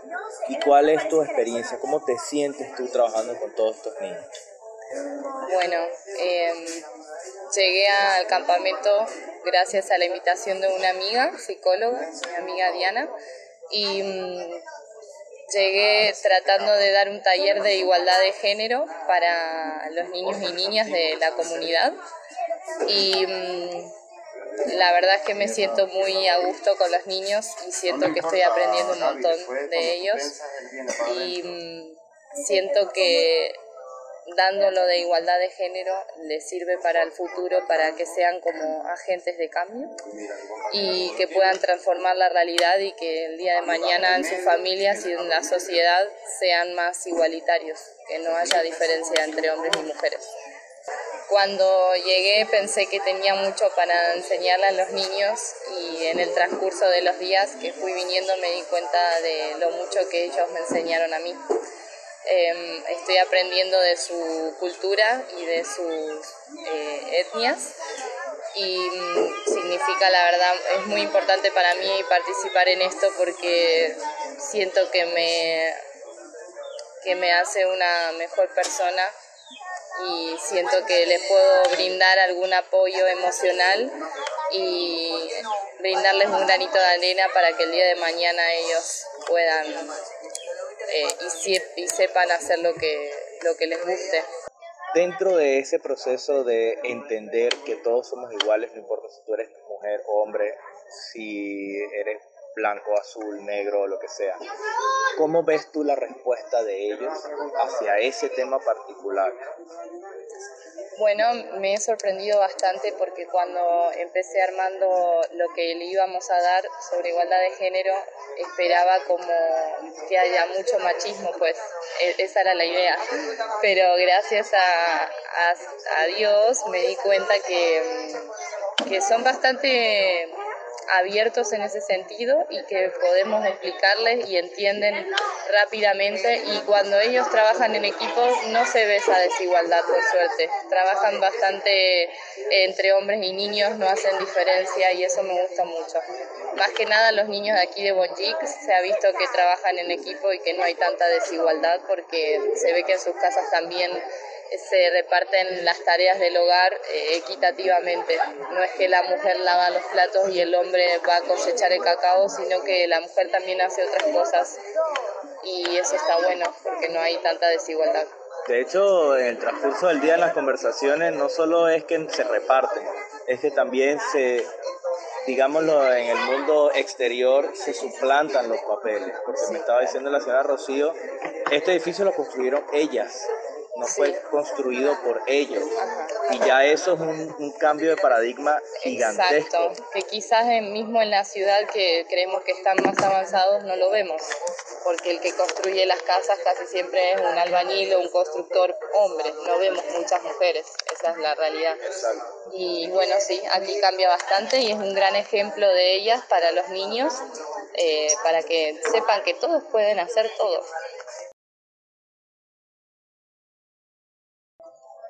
Bueno, mi nombre es Edward Abrego, yo trabajo con tortugas marinas. Y terminé en este proyecto cuando la, tía Kelly pasaba por la comunidad de la 60 en Finca 64 y cuando pasaba en aquel momento estaba fuera de temporada de las tortugas, entonces estaba en la casa de mis padres y mis padres iban a enviar a tres niños, a tres hermanitos míos, pero no había un adulto que quien lo supervisara en el grupo, al grupo en general. Entonces, como estaba libre y dije que podría ir. Y en un momento le dije a la tía Kelly que me gustaría ir como voluntario. Y cuando llegué cambió ese chip de, de, querer solo estar en ese momento a seguir compartiendo sobre, sobre el, tema de conservación y lo importante que es, cuidar y enseñarles todo esto porque son agentes de cambio y entonces a ellos le... Lo que me motiva es que tenemos que despertar eso en ellos, en los niños, que son agentes de cambio y aquí me he quedado. Pensé en estar solo un momento, pero las cosas en la vida suceden cuando te despierta eso que, te atrae y igual quieres compartirlo con los niños y también aprendes mucho con ellos porque son niños que vienen de diferentes lugares y, y aprendes a convivir como con niños de diferentes puntos de, Boca del Toro y vas aprendiendo cómo esa inocencia se combina con, con la solidaridad, el respeto, cómo van implementando cada valores en, en, la convivencia día a día que tenemos con cada grupo y eso, eso me motiva bastante porque es una generación que está floreciendo pero aún así está teniendo mucha información de cómo vivir en una sociedad más, más igualitaria y también teniendo en cuenta como tener esa inteligencia emocional que muchos lo necesitamos y por ello he formado parte y de esta forma me, ha sido muy grato, muy, muy grato compartir con, con todos y cada uno de los niños, igual con los instructores que con sus clases les, enseñan muchísimo a todos los niños y eso es lo que es lo, es lo que vine y, quiero seguir haciendo en este proyecto. Ahora te hago una pregunta porque tocaste el tema de las tortugas. Primero quiero saber, y, y, por supuesto para que lo dejes claro, porque nosotros nos estamos viendo, pero quienes nos escuchan no, ¿a qué grupo étnico perteneces tú? Yo pertenezco a, los nueve. Ok, entonces en este caso Eduard Abrego, es, él pertenece a un grupo étnico que era lo que hablábamos, lo que decía la tía Pía, eh, Pili, que eras los, los, dentro de los siete grupos étnicos que hacen vida en Panamá. Tú perteneces a uno de, esos siete grupos y estás ayudando a otro grupo que hace vida junto contigo en Bocas del Toro, que son los Naso Terdí. Entonces, ¿cómo, ¿Cómo te nació a ti esa chispa, primero de ser voluntario para la conservación de las tortugas? Cosa que ya por ahí es, bastante llamativo porque eh, en Bocas tradicionalmente la tortuga ha sido uno de los platillos que pertenecen a la gastronomía, también es el emblema, pero de un tiempo para acá se ha estado luchando. Pero como Edward Abrego entra en ese mundo de la protección de tortuga y luego termina en la protección del futuro de los jóvenes de su provincia y de su país. Pasa esto porque cuando un niño conoce su historia y conoce su cultura y conoce lo que en realidad un pueblo o una región puede ofrecerle a, los turistas y a, a la cultura en general, pasa esto porque es lo que despierta esa identidad de, de, cada pueblo, de cada región. Pues si a un niño no se le informara de su historia, no vería con mucho sentido la vida. Y entonces yo al principio no, no pensaba en que me gustaba tanto proteger a los animales y enseñar a los niños, sino que simplemente quería ser como uno de, de muchas personas más como que estudiar otras cosas como alguna ingeniería. Me había ido a la ciudad para estudiar una ingeniería, pero en un momento llegó un amigo que, que, me hablaba sobre esto de las tortugas y yo empecé a aprender sobre que en algún momento, uh, tiempo atrás, Bocas del Toro era uno de los mayores exportadores de tortuga para la China, para el continente asiático. Y entonces me sentí muy mal porque pensé como regionalismo que siempre nos dicen tortugueros y pensé que, ah, pues por muchas tortugas que tenemos. Pero entonces viendo que esa definición estaba mal, no era porque tenemos muchas tortugas, sino era porque lo que éramos era cazadores de tortugas. Y entonces más bien me nació eso de cambiar esa definición y con la ayuda de los niños seguramente que van a tener esa, esa, esa conciencia más de conservación, porque es lo que trato, que todos se concientice sobre lo importante que es proteger no solamente a esta especie, sino al, igual a todos los ecosistemas en general. Y de eso viene, que me nació porque mm, siempre quise proteger animales, pero cuando vi esa, esa definición que estaba muy mal y también teniendo teniendo otros trabajos que hacer, preferí, preferí esto porque me nació, podría decirse, pero en realidad eso estaba en mí, solo que hacía falta que conociera más de las historias, de lo que a, nuestro, a nuestra provincia se, se, se, necesita. Y entonces estoy aquí por eso, me nació más, más por, por querer tener algo más que ofrecer a, a, los turistas, a explotar ese, esa cultura de cada, de cada etnia. Y por eso, por eso es que pertenezco a, esta organización que es la STC y, y no hay nada más importante para mí que, como vuelvo a repetir, despertar esa, esa conciencia de, de que los niños son agentes de cambio. Bien, Eduardo, gracias por tu tiempo. A la orden. Gracias por tu respuesta. Y ya para,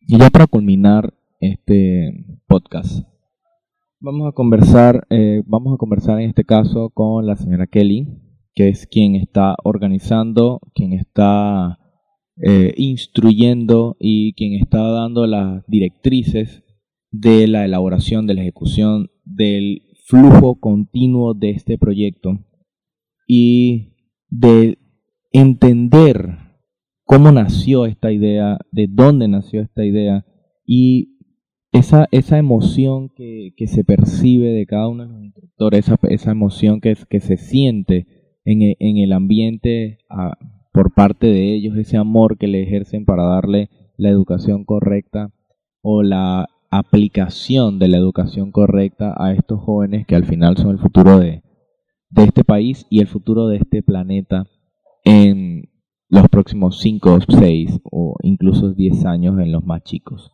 Entonces conversemos con la señora Kelly y entendamos desde adentro y desde la visión de la concepción qué significa cultivando futuros. Cultivando Futuros nació en noviembre de 2016. Cultivando Futuros fue, bueno, salió del programa, del proyecto de Casi Cielo.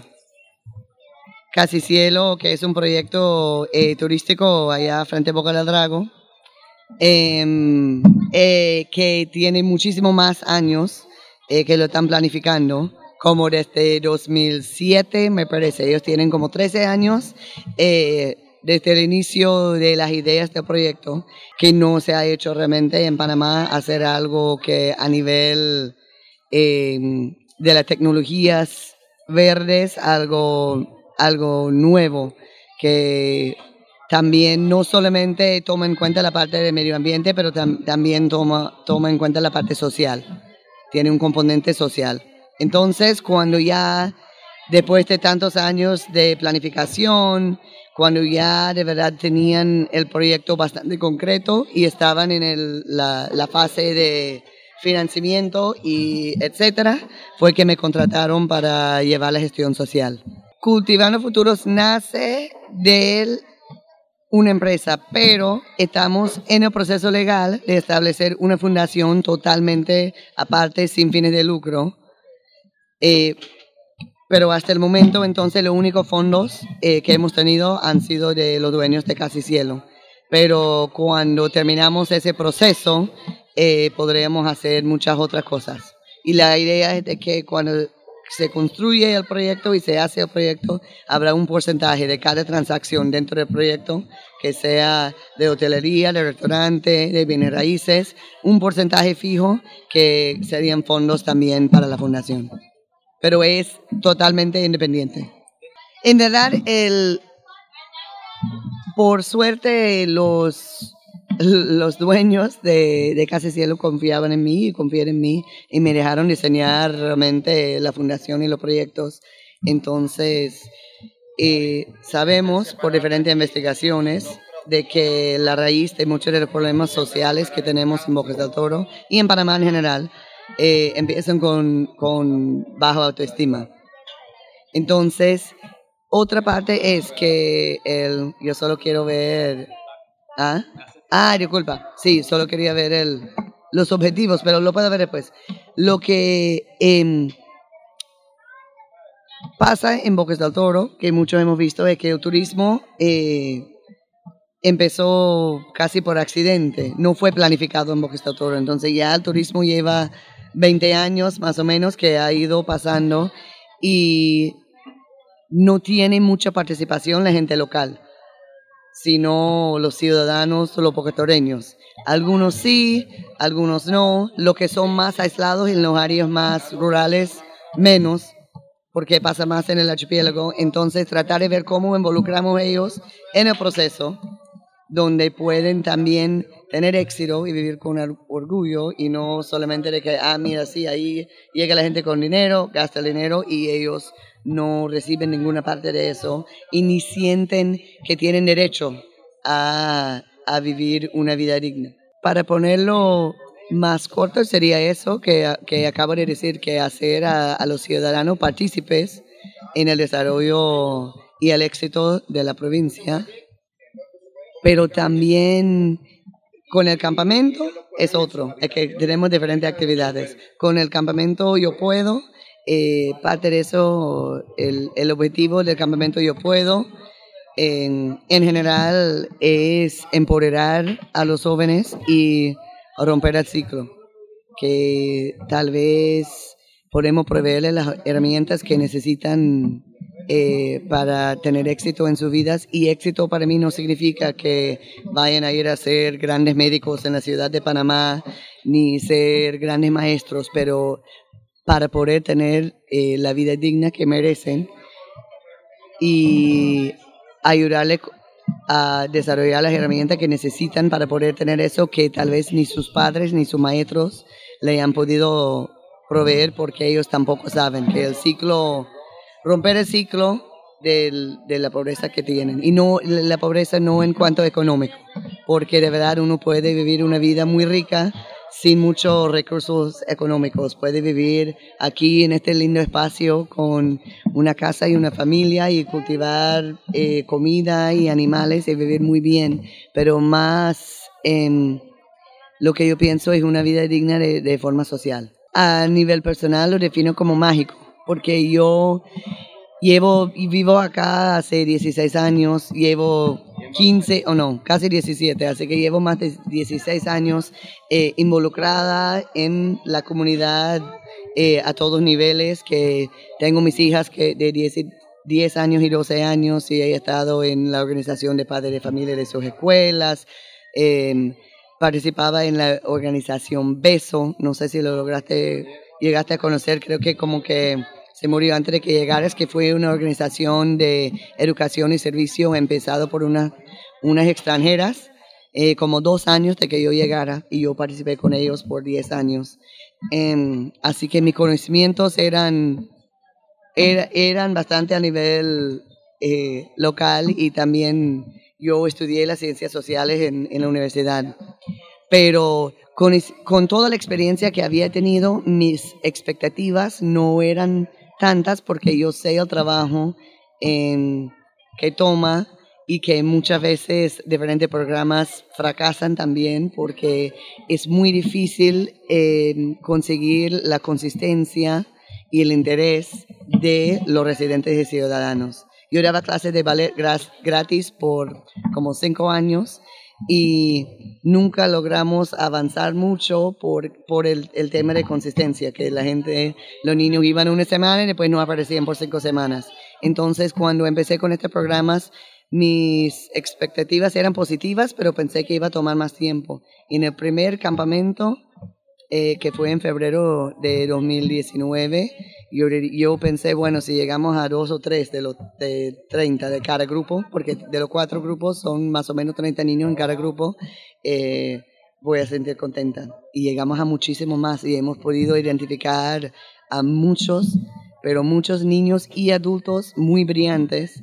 Entonces mi esperanza es de que podemos no solo seguir con los grupos, sino de forma individual con algunos poder eh, ayudarles más a alcanzar sus metas y ayudarles a identificar qué es lo que quieren hacer, eh, porque hay muchos, es, muy interesante el tema de que hay muchos niños con muy pocos recursos eh, económicos que son sumamente brillantes y inteligentes y colaboradores y con ganas de echar para adelante. Así que la, la idea es hacer eso y se siente muy bien y sí, me siento muy orgullosa de nuestro grupo de poder haber esos cambios en solamente un año que tenemos con el campamento. Me siento orgullosa del grupo, me siento afortunada de poder enseñarles cosas y poder aprender de ellos. Actualmente el campamento se hace en Bonjic, pero lo hemos hecho, esta es la cuarta ronda. Así que lo hicimos aquí en Bonjic, en las mismas instalaciones. Eh, el primer grupo eh, vino de Boca de Drago, el segundo grupo vino de Almirante, el tercer grupo vino de la finca 64 en Changuinola y ahora el cuarto grupo es de aquí, de Teribe. Eh, este trabajo decente y crecimiento económico. Entonces, nosotros en cada Hemos usado el objetivo 3 de salud y bienestar, el objetivo 5 de igualdad de género, el 6 de agua, limpieza, saneamiento, el 8 de trabajo decente, crecimiento económico, el 14 de vida submarina y el, el 15 de vida de ecosistemas terrestres. Y en cuanto al trabajo decente y crecimiento económico, nosotros vamos más porque son más jóvenes, no vamos a estar dándoles trabajos ya o que están eligiendo su futuro, pero una parte de eso es eh, abrirles a ser creativos, a ser innovadores y para ir pensando, como mencioné en la clase antes eh, con ellos, que la idea es que busquen formas de vivir, de generar ingresos sin aprovechando los recursos que tienen, tal vez su recurso eh, cultural encima, pero sin dañar sus recursos que sean culturales o naturales. Entonces, las señoras de, de OMUB son para mí ejemplar en ese tema. Eh, llevan 10 años y han hecho em, muy buen trabajo eh, con su hospedaje, con diferentes eh, temas de hospitalidad. Así que mi idea sería que todos los niños vean eso, piensan en eso y así pueden porque tal vez eh, muchos de sus madres o sus padres, si no participan en OMU, eh, posiblemente no, no, no tienen eh, algún labor formal. Entonces, ayudarles a entender cómo pueden tener un labor formal, pero más que eso, emprender, que pueden emprender y aprovechar su propia comunidad para emprender. Bueno, una un componente muy importante de eso es que para tener una autoestima saludable, uno tiene que tener una buena identidad personal. Uno tiene que saber, tengo que saber quién soy, pero para poder tener una buena identidad, una, una sana identidad personal, uno tiene que tener una identidad cultural tiene que conocer sus raíces. Así que estamos en este grupo, como ellos eh, viven en la comunidad con las señoras de OMUB, tienen más apoyo y más educación sobre su propia cultura. Pero, por ejemplo, en los otros, eh, agregamos ese componente hoy porque en los otros tres grupos, los niños no ve, el, yo no he, no he terminado de mis encuestas, pero yo diría que el 95% de los niños no ve no sabían que eran nube. Me dijeron que eran indios. Porque yo le preguntaba en la encuesta, eh, eh, tenemos el grupo étnico, y yo decía, usted es nove, es buglé, es nazo, es afrodescendiente, es latino. Y me decían que no, no soy, no soy ninguno de esos. Pero Sí, sí lo eres, que eres. Tiene las facciones, me parece que era un nube, pero no estoy segura. En muchos casos tuve que ir a preguntar a la hermana, a la maestra, a la directora. Y yo decía, pero, pero ¿eres indígena? No. ¿Y qué eres? Soy indio. Decía, pero indio, indio es indígena y hay tenemos siete pueblos originarios, de cuál, de cuál eres, y no lo saben. Y sin tener eh, esa identidad cultural es muy difícil que desarrollen una buena identidad personal y eh, pues después eh, buena autoestima. Wow, esa es una muy buena pregunta, de verdad no estoy segura. Porque es algo que me da, trato de no ni pensarlo, pero a veces eh, trato de celebrar lo que puedo hacer con los niños con quien puedo trabajar, pero a veces cuando pienso en esos otros miles y miles y miles de niños que no tienen la oportunidad, em, me afecta también. Así que un mínimo que pueden hacer en la comunidad es tratar de conocer a esas comunidades más cercanas, porque ahí mismo en, en la isla, en el archipiélago, hay, un, hay, hay un montón. Tenemos muchísimas comunidades de bajos recursos. Hay, para mí, hasta algunos que son ahí céntricos en Isocolón son lo que no reciben mucho apoyo. Y están ahí mismo y están lo que he visto es que los niños que están en situaciones más urbanos son los que más complicados lo tienen porque los temas de, de drogas, de eh, crimen, de maleantes, les afectan mucho más que simplemente no tener dinero.